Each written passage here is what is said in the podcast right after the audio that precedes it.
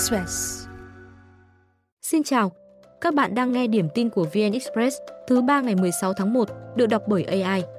Sau đây là một số tin tức đáng chú ý được cập nhật lúc 6 giờ. Sáng nay, 100 bị cáo tấn công trụ sở xã EA Cơ Tu và EA Tiêu bị xét xử lưu động, trong đó có 6 người vắng mặt, đang bị truy nã. Phiên tòa dự kiến diễn ra trong 10 ngày, công tác an ninh được đảm bảo nghiêm ngặt. 53 bị cáo bị xét xử về tội khủng bố nhằm chống chính quyền nhân dân, 45 người bị truy tố về tội khủng bố, trong đó có 6 người đang ở nước ngoài. Một người bị cáo buộc tội che giấu tội phạm và một người tội tổ chức, môi giới cho người khác xuất cảnh, nhập cảnh hoặc ở lại Việt Nam trái phép. Đây là những kẻ đã tấn công trụ sở xã EA Cơ Tu và EA Tiêu, huyện Cư Cuin vào đêm ngày 10 và dạng sáng ngày 11 tháng 6 năm 2023. Sự việc khiến 4 công an và 3 người dân bị sát hại, hai công an và nhiều người khác bị thương. Cơ quan điều tra xác định trong các bị cáo có nhiều người dân tộc thiểu số ở tỉnh Đắk Lắk bị nhóm phản động, lưu vong ở Mỹ kích động. Sau đó, những thành phần cốt cán trong nước nghe theo sự chỉ đạo của nhóm ở nước ngoài tiếp tục lôi kéo, đe dọa, cưỡng ép một số người dân tộc thiểu số khác thành lập nhóm vũ trang lấy tên lính đề ga để hoạt động khủng bố, phá hoại. Mục đích nhằm lật đổ chính quyền nhân dân để thành lập cái gọi là nhà nước đề ga. Sau khi có bản án, Tòa án Nhân dân tỉnh Đắk Lắk sẽ phối hợp các cơ quan chức năng trong và ngoài nước chuyển giao 6 người đang bị truy nã quốc tế về Việt Nam thi hành án.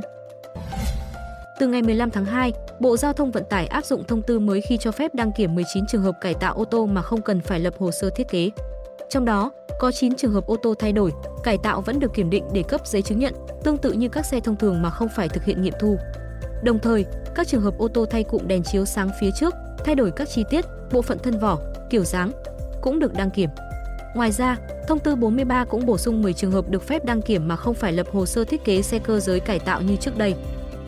Theo lãnh đạo Cục Đăng kiểm Việt Nam, thông tư mới đã thay đổi căn bản định nghĩa về cải tạo xe cơ giới, giúp đơn giản hóa các thủ tục trong thực hiện cải tạo xe cơ giới. Chủ xe có thể thay đổi, cải tạo một số chi tiết trên xe mà không cần lo lắng về vấn đề đăng kiểm. Tháng 12 năm 2023, lượng tin giao bán và nhu cầu tìm kiếm nhà đất trên sàn online tăng từ 2 đến 4% so với tháng 11. Thông tin vừa được trang giao dịch nhà đất trực tuyến bất động sản công bố. Cụ thể, các phân khúc ghi nhận nhu cầu giao dịch tăng bao gồm chung cư và đất nền thổ cư tăng 1%, nhà riêng và nhà phố tăng 4%. Số lượng sản phẩm bất động sản giao bán trong tháng này cũng tăng khá mạnh, từ 6 đến 12% ở mọi loại hình, trừ đất nền dự án. Trong đó, làn sóng giao dịch phục hồi rõ nét tại thành phố Hồ Chí Minh và một số tỉnh phía Nam như Bà Rịa, Vũng Tàu, Bình Dương, Long An. Động thái này phản ánh chuyển động của thị trường bất động sản online đang cải thiện dần về cuối năm.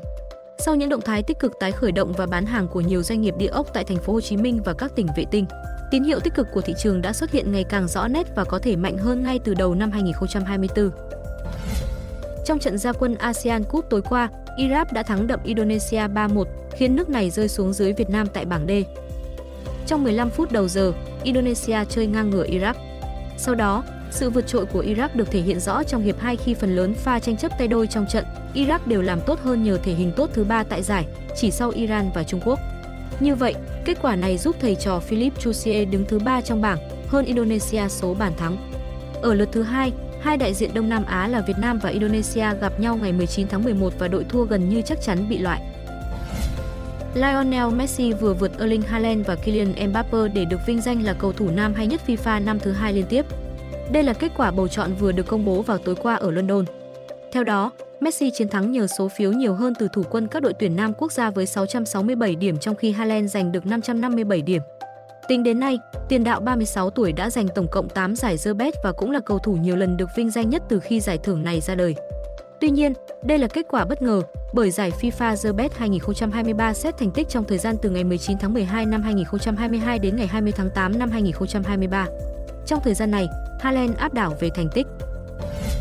Anh vừa để ngỏ khả năng tiếp tục tấn công lực lượng Houthi ở Yemen nếu nhóm này không chấm dứt những cuộc tập kích trên Biển Đỏ.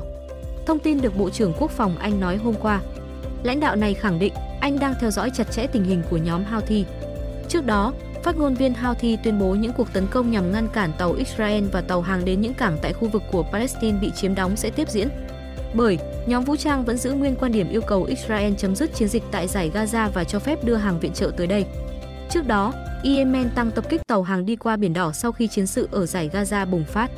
Riêng ngày 9 tháng 1 vừa qua, nhóm này phóng tổng cộng 21 tên lửa, máy bay không người lái vào tuyến hàng hải quốc tế ở Biển Đỏ. Mỹ và Anh sau đó mở chiến dịch tấn công nhằm vào hàng chục mục tiêu tại Yemen. Thông tin sẽ tiếp tục được cập nhật lúc 17 giờ.